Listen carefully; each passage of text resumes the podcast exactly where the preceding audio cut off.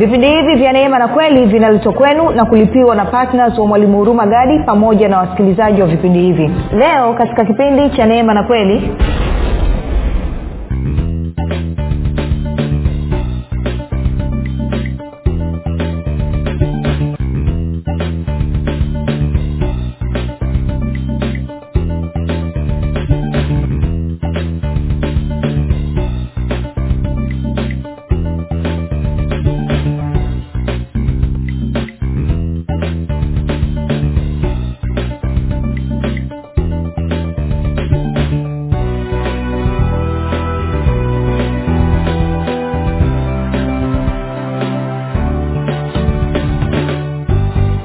popote pale ulipo rafiki ninakukaribisha katika mafundisho ya kristo kupitia vipindi vya neema na kweli. Jina langu naitwa huruma gadi.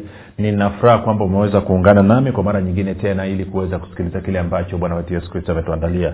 Kumbuka tu mafundisho ya kristo yanakuja kwako kila siku muda na wakati kama huu yakiwa na lengo la kujenga na kuimarisha imani yako. Wewe unanisikiliza ili uweze kukua na kufika katika cheo cha kimo cha utimilifu wa kristo.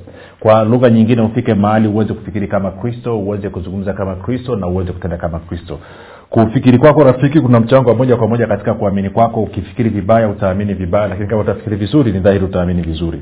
Hivyo basi fanya maamuzi ya kufikiri vizuri na kufikiri vizuri ni kufikiri kama kristo na ili uweze kufikiri kama kristo unabudi kuwa mwanafunzi wa kristo. Na mwanafunzi wa kristo anasikiliza na kufuatilia mafundisho ya kristo kupitia vipindi vya neema na kweli tunaendelea na somo letu lenye kichwa kinachosema tofauti kati ya sheria na neema tofauti kati ya sheria na neema. Na leo tutaendelea kuchanja mbuga tutaangalia mambo kadha wa kadha ikiwa ni pamoja na kuangalia eneo la baraka na nakuhakikishia kuna surprise na kusubiri. Kwa hiyo usikose piga simu na wengine waambie waweze kusikiliza kipindi hichi. Um, mafundisho haya pia yanapatikana katika youtube yanapatikana kwa jina la mwalimu huruma gadi na kama ungependa kupata mafundisho haya kwa njia ya sauti basi tunapatikana katika telegram e, telegram ni mtandao wa kijamii unaofanya kazi kama whatsapp. Unaweza ukaupata katika katika katika app store. Unaenda unapakua una, una katika app store. Ukishapakua basi utatutumia ujumbe mfupi tutasema niunge. Kuna grupu linaitwa mwanafunzi wa kristo nawe utaungwa na kwa maana hiyo utaweza kujifunza bila shaka yoyote Uh, uh, kwa hiyo namba ya kutuma ni 78952 nawe utaungwa. Natoa shukurani za dhati kwa mungu kwa ajili ya kwako wewe ambao umekuwa ukisikiliza na kufuatilia mafundisho ya kristo na kuhamasisha wengine waweze kusikiliza nasema asante sana sana sana. Pia natoa shukurani kwa mungu kwa ajili ya kwako wewe ambaye umekuwa umekuwa ukifanya maombi kwa ajili ya wasikilizaji wa vipindi vya neema na kweli kwa ajili ya kwangu mimi pamoja na timu yangu yote. Tunasema asante sana sana sana. Na natoa pia shukrani kwa ajili ya, ya, ya na shukrani kwa mungu kwa ajili ya kwako wewe ambaye umekuwa umekuwa ukichangia gharama za kupeleka injili kwa njia ya redio ili watu wengi zaidi waweze kufikiwa. Nasema asante sana sana sana. Neema na amani ya bwana wetu yesu kristo izidishwe kwako ili uzidi kuendelea kugusa maisha ya watu wengine wengi zaidi na kwa maana hiyo taji yako ni kubwa katika ile siku kuu ya bwana wetu yesu kristo. Na mwisho kama unasikiliza kwa mara ya kwanza basi nakukaribisha uh, katika mafundisho haya ya kristo mafundisho ambayo anakufundisha kufikiri kama kristo na wala sio kufikiri kama adamu. Hivyo ukutana na kitu kiko tofauti na kufikiri kwako kwamba kuamini kwako usikasirike ukazima redio makotea kwenye grupu. Tafadhali tupe siku kadhaa tuendelee kuhudumia roho atakuhudumia nawe utaweza kufurahia mafundisho ya kristo utakapoanza kuyaelewa. Baada ya kusema hayo basi nataka tupige tupige hatua. Tumekuwa tukiangalia tofauti kati ya sheria na neema. Sheria torati andiko inaua lakini roho wa neema analeta uzima. Saba anasema basi ikiwa huduma ya mauti iliyoandikwa na kuchorwa katika mawe ilikuja katika utukufu hata waisraeli wa hawakuweza kuukazia macho uso wa musa kwa sababu ya utukufu wa uso wake nao ni utukufu uliokuwa ukibatilika. Je huduma ya roho haitazidi sana katika utukufu? Kwa hiyo sheria ni huduma ya mauti. Tunakwenda sawasawa neema ni huduma ya roho ambayo ni huduma ya uzima. Kwa hiyo neema ni huduma ya uzima sheria ni huduma ya mauti. Na kwa sababu hiyo tunapowahudumia watu sheria tunapowafundisha watu sheria ni kwamba tunataka kuwaua. Ni kwamba tumeamua kuwaua. Lakini tunapowafundisha watu neema maanake ni kwamba tumeamua kuwapa uzima. Okay. Sasa kwa anasema kwamba angalia mstari saba basi ikiwa huduma ya mauti iliyoandikwa na kuchorwa katika mawe iliyoandikwa na kuchorwa katika mawe. Kwa hiyo anasema huduma ya mauti iliandikwa na kuchorwa katika mawe. Sasa tunafahamu sheria torati ndiyo ambayo iliandikwa ama amri kumi ziliandikwa na kuchorwa katika mawe. Twende kwenye kumbukumbu la torati mlango wa nne musa sorry anawakumbusha wana wa israeli walivyokuwa pale mlima, mlima sinai. Tasoma mstari wa kumi na mbili na kumi na tatu warumi nne sorry kumbukumbu la torati nne mstari wa kumi na mbili hadi wa kumi na tatu. Musa anawambia hivi bwana akasema nanyi kutoka katikati ya moto mkaisikia sauti ya, mkasikia sauti ya maneno lakini hamkumwona umbo lolote sauti tu. Sasikia kumi na tatu. Akawahubiri agano lake alilowaamuru kulitenda sio kuliamini kulitenda. Akawahubiri agano lake. Kumbuka tulikuambia kwamba chini ya sheria unapata haki kwa matendo. Aliloamuru kulitenda yaani zile amri kumi akaziandika juu ya mbao mbili za mawe. Kwa hiyo anasema amri kumi ndio agano la kale ambalo iliandikwa katika mbao mbili za mawe. Sasa kama amri kumi ndiyo agano la kale ambayo ziliandikwa juu ya mbao mbili za mawe. Tukirudi kwenye wakorinto wa pili sasa. Bila utata wowote. Mlango ule watatu tukasoma mstari wa saba tena. Anasema hivi basi ikiwa huduma ya mauti iliyoandikwa na kuchorwa katika mawe. Kwao tunajua anazungumzia amri kumi. Kwa hiyo roho mtakatifu kupitia paulo anasema kwamba amri kumi ni huduma ya mauti kwa hiyo unavyowalazimisha watu kuishi kufuata sheria kufuata torati kwa kufuata amri kumi lazima wafe. Sasa kwa nini? Make wengi mnapata shida kwa nini? Kwa sababu mshahara wa dhambi ni mauti. Tangoja tufafanue hapa inakuwaje kwamba inakuwa ni hivyo? Okay twende mahali. Sasa nianzia mahali tutakuzungumza nayo ni vingi. Moja nitafute mahali pa kuanzia. Okay twende mahali. Twende kwenye huh. kitu cha kwanza ili kuondoa utata hebu twende twende nikakuonyeshe. No. Okay. Ya twende huko huko. Twende kwenye kutoka. Kutoka mlango wa thelathini na mbili. Alafu nataka tuanze kwenye mstari kama wa ishirini na tano. Sasa stori hii inakwenda hivi musa amekwenda mlimani kuzungumza na mungu. Huku chini wana wa israeli wakamwambia haruni tutengenezee mungu. Haruni akawambia leteni fedha na dhahabu. Haruni akawatengenezea ndama. Watu wakaanza kuabudu ndama. Kwao mungu akamwambia musa watu wako wamejichafua teremka chini upesi. Kwa hiyo of course mungu alitaka kuangamiza musa akaombea msamaha. Kwa hiyo musa akateremka. Kwa hiyo nisome mstari wa ishiri tano mpaka wa ishiri nane.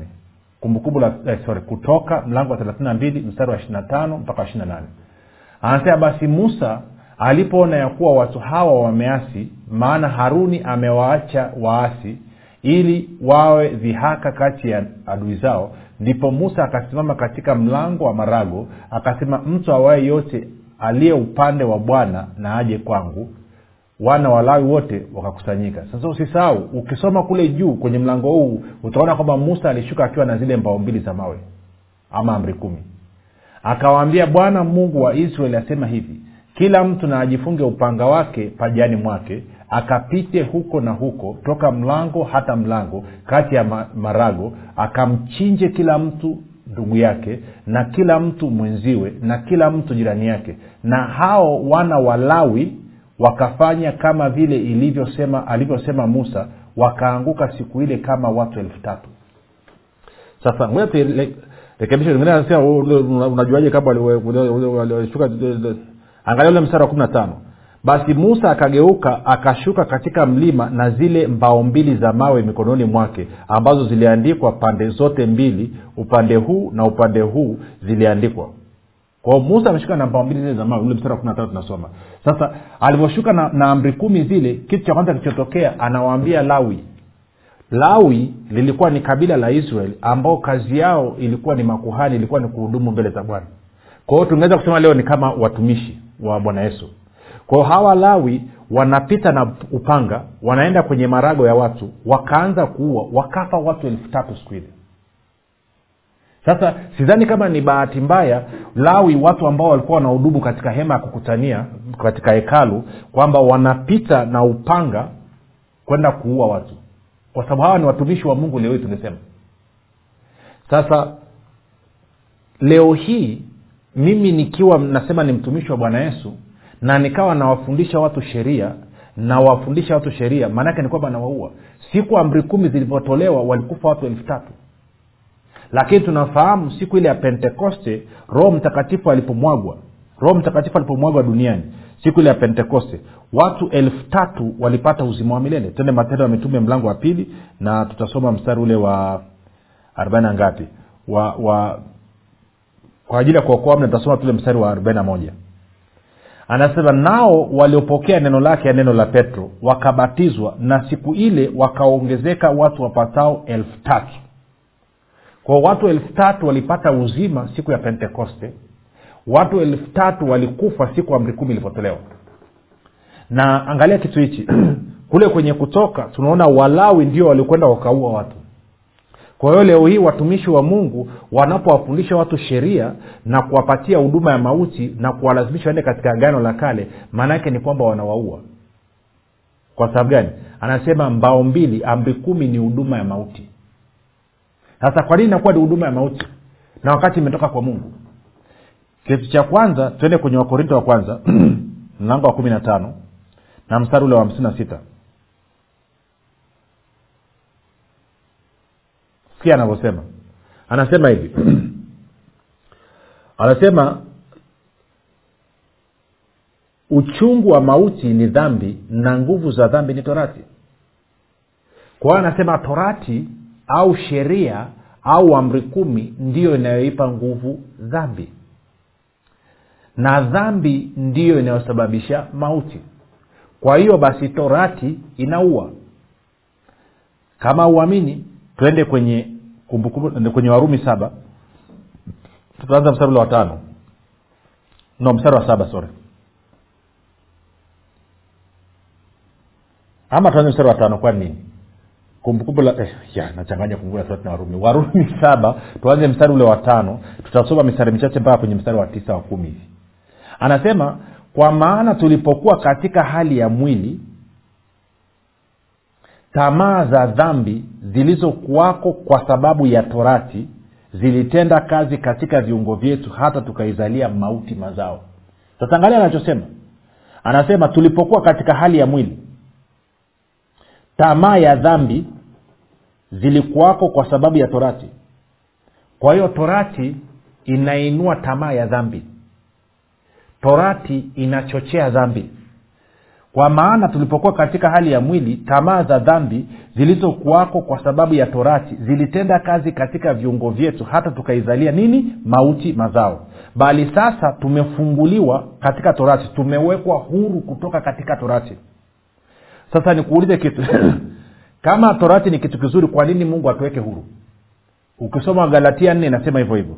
Moja nisoma mstari tena katika katika tafsiri ya neno tunaona anasema amepata vizuri. Anasema lakini sasa kwa kufia kile kilichokuwa kimetufunga kwanza tumewekwa huru kutoka kutokana na sheria ili tutumike katika njia mpya ya roho wala si katika njia ya zamani ya sheria iliyoandikwa kwa hiyo anasema tumekombolewa kutoka katika sheria tumekombolewa kutoka katika torati. Kama torati amri kumi ni kitu kizuri namna kwa nini mungu atukomboe? Kumbuka amri kumi inaitwa huduma ya mauti sio maneno yangu. Haya ni maneno ya roho mtakatifu. Alafu msara wa saba anasema hivi tusemeje basi? Torati ni dhambi? Anasema hasha! Walakini singalitambua dhambi ila kwa sheria. Kwa kuwa singalijua kutamani kama torati singalisema usitamani. Lakini dhambi ilipata nafasi kwa ile amri ikafanya ndani yangu kila namna ya kutamani kwa maana dhambi bila sheria imekufa. Anasema dhambi bila sheria imekufa. Nataka iingie kidogo rafiki. Dhambi bila sheria imekufa. Kwa hiyo kinachofufua dhambi ni nini? Sheria. Sasa wachungaji na watumishi wanawahubiria watu wao sheria. Wanawahubiria torati. Wanawatwanga kwelikweli maadili naye kuhubiri torati nini ni maadili wanahubiri maadili. Baada kuwapa ufunuo wa kristo wanawafundisha tu maadili kanisani. Semina ya siku nane nzima amefundishana maadili tu. Sasa shida yake ni nini? Unapoanza kufundisha maadili maanaake lazima utumie sheria. Na ukitumia sheria bibilia inasema kwamba hiyo sheria inafufua dhambi inahuisha dhambi inaipatia dhambi uhai. Kwa hiyo dhambi pasipo sheria dhambi inakuwa imekufa ukitaka dhambi ifufuke wafundisha watu sheria. Kwa hiyo makanisa ambayo yanatwangana torati yamejaa ukora hujawahi kuona. Kwa sababu gani? Kwa sababu ya torati. Angalia tena hapa anasema mstari wa nane. Lakini dhambi ilipata nafasi kwa ile amri ikafanya ndani yangu kila namna ya kutamani. Kwa maana dhambi bila sheria imekufa. Kwao dhambi sio tu kwamba inasababisha tamaa inyenyuke ndani mwangu lakini pia dhambi bila sheria imekufa anasema nami mstari wa tisa nami nalikuwa hai hapo kwanza bila sheria. Ila ilipokuja ile amri dhambi iliuwika nami nikafa. Kwa anasema bila sheria nakuwa niko hai. Sheria ikija nakufa. Mstari wa tisa. Anasema nami nalikuwa hai hapo kwanza bila sheria. Ila ilipokuja ile amri dhambi ilihuika nami nikafa. Labda nisome nisome nisome tafsiri nyingine mstari wa tisa labda kasaidia tufanye hivi nisome mstari wa nane tena na wa tisa kwenye tafsiri ya neno. Alafu tuone na kwenye tafsiri ya biblia habari njema. Neno anasema hivi lakini dhambi kwa kupata nafasi katika amri hii ikazaa ndani yangu kila aina ya tamaa. Kwa maana pasipo sheria dhambi imekufa.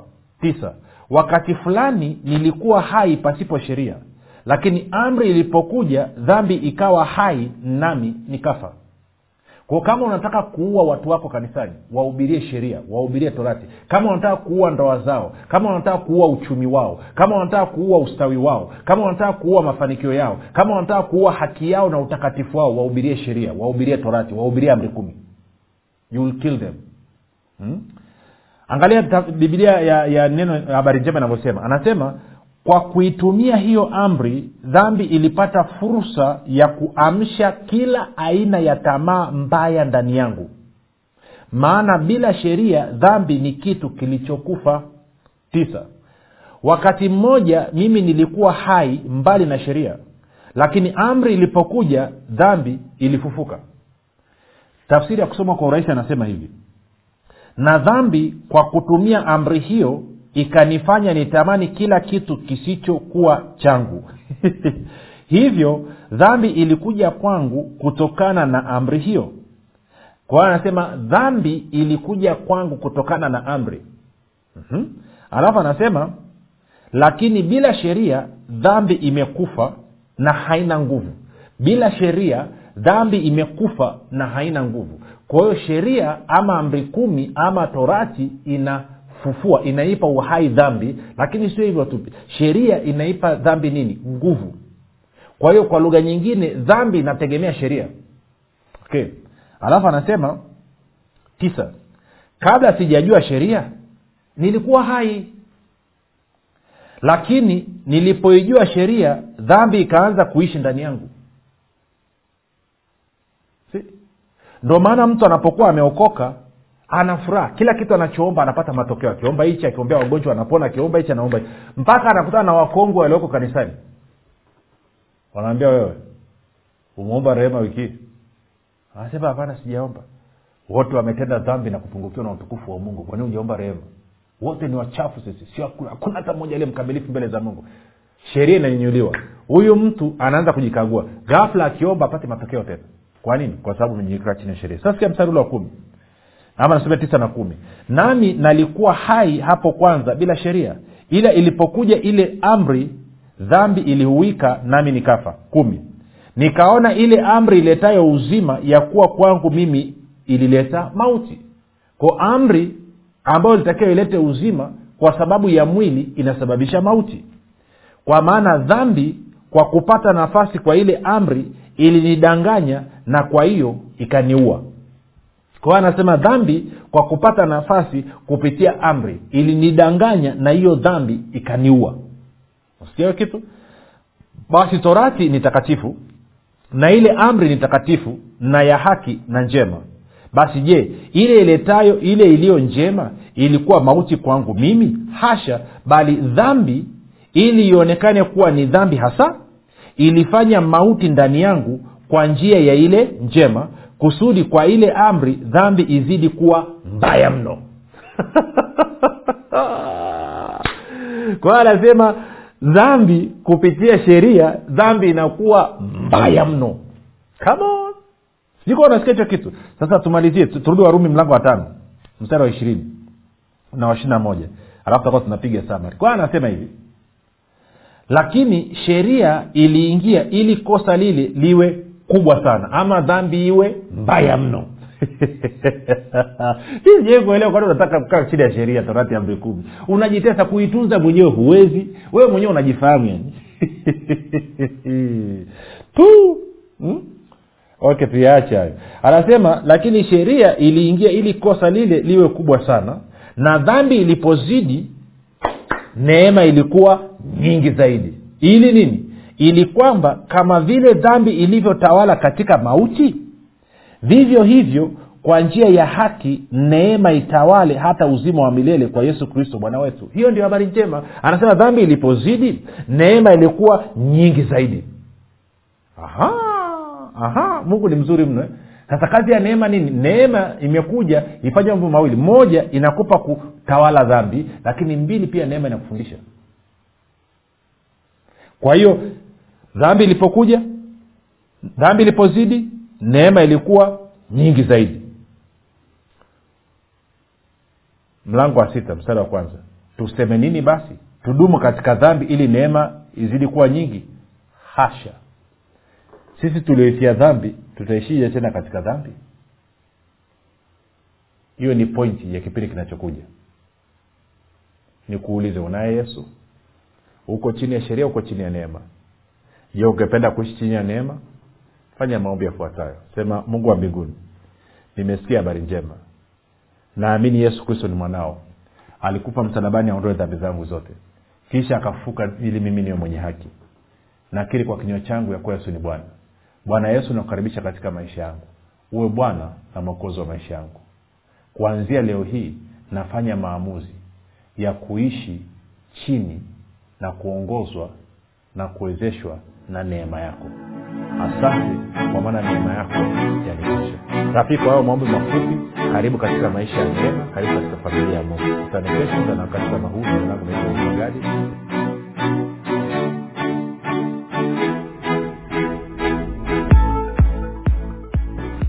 mwalimu huruma gadi chini ya uongozi wa roho mtakatifu anakuletea kitabu cha nguvu ya ukiri. Kitabu ambacho lazima kila mkristo awe na nakala. Kwa nini? Katika dunia hii ya sasa ambao watu wako bize watu wamejaa matatizo mbalimbali kwenye familia kwenye kazi kwenye biashara kwenye mahusiano. Wanapataje muda kurekebisha maisha yao? Katika dakika kumi na tano ishirini unazotumia kupata kahawa kupata chai breakfast ama soda unaweza ukatumia kusoma kitabu. Kitabu cha nguvu ya ukiri kitabu ambacho kitakupa maarifa ya namna ya wewe kushirikiana na ulimwengu wa roho ili kuleta matokeo unayotaka katika ulimwengu wa damu na nyama Kitabu hiki cha Nguvu ya Ukiri kimebadilisha maisha yangu kabla na baada ya kukisoma. Jina langu naitwa Rita Urio. Baada ya kusoma hiki kitabu cha ukiri, nimekuwa na mtizamo tofauti kabisa wa maisha yangu. naitwa huruma gadi ama wengi wamezoea kuniita mwalimu huruma gadi mimi ndio niliandika kitabu cha nguvu ya ukimwi. Maneno yako yanaweza yakaachilia uzima baraka na mema ama maneno yako yanaweza yakaruhusu mauti laana na mambo mabaya na hivyo maisha yako akajaa shida dhiki tabu na mateso.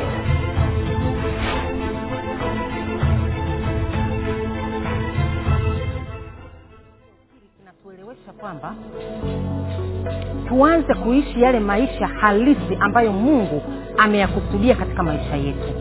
Unapolichukua neno la mungu ile nguvu sasa ambacho kile mungu amekikusudia kinaanza kudhihirika katika damu na nyama katika mwili wako. Na hakika unakuwa mzima. Na mimi nimekishuhudia hicho hata nyumbani kwangu. Mtoto wangu alikuwa anaamka na kutapika anaumwa kila leo. Lakini baada ya kuanza kuwakirisha watoto kwamba mnakitakiwa kukiri positive kukiri kile ambacho mungu amekisema kwamba wewe ni mzima huumu mpaka leo magonjwa ndani ya nyumba yangu hakuna tena kwa sababu ya kile ambacho mungu amekisema.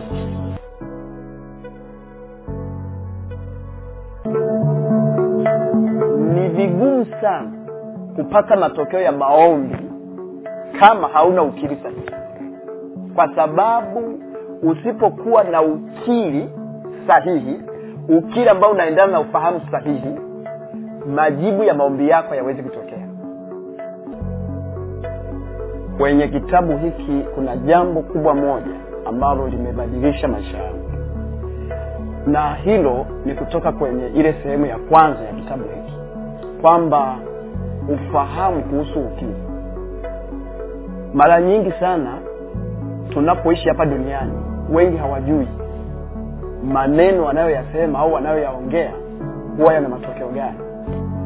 Kwa hiyo niliposoma kitabu hiki cha nguvu ya ukimwi jambo moja lililobadilisha kwanza maisha yangu ilikuwa ni kubadilika kutoka kwenye kukiri mambo ambayo sio sahihi kwenda kwenye nguvu ya kukiri mambo ambayo ni sahihi. Kwa hiyo ningependa tu niseme kwamba katika hilo nimeona mabadiliko na nimeona matokeo na mungu ni mwema kwenye maisha yangu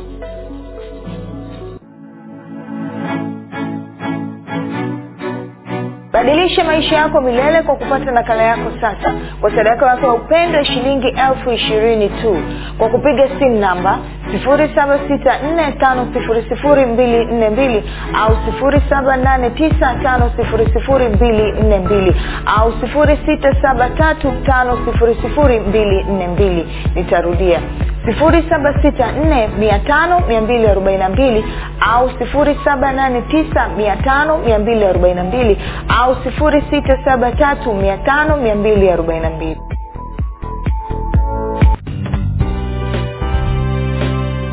umekuwa ukisikiliza kipindi cha neema na kweli kutoka kwa mwalimu huruma gadi. Usiache kumfolo katika facebook instagram na twitter kwa jina la mwalimu huruma gadi. Pamoja na kusubscribe katika youtube channel ya mwalimu huruma gadi kwa mafundisho zaidi. Kwa maswali ama maombezi tupigie simu namba 7645242 au 6735242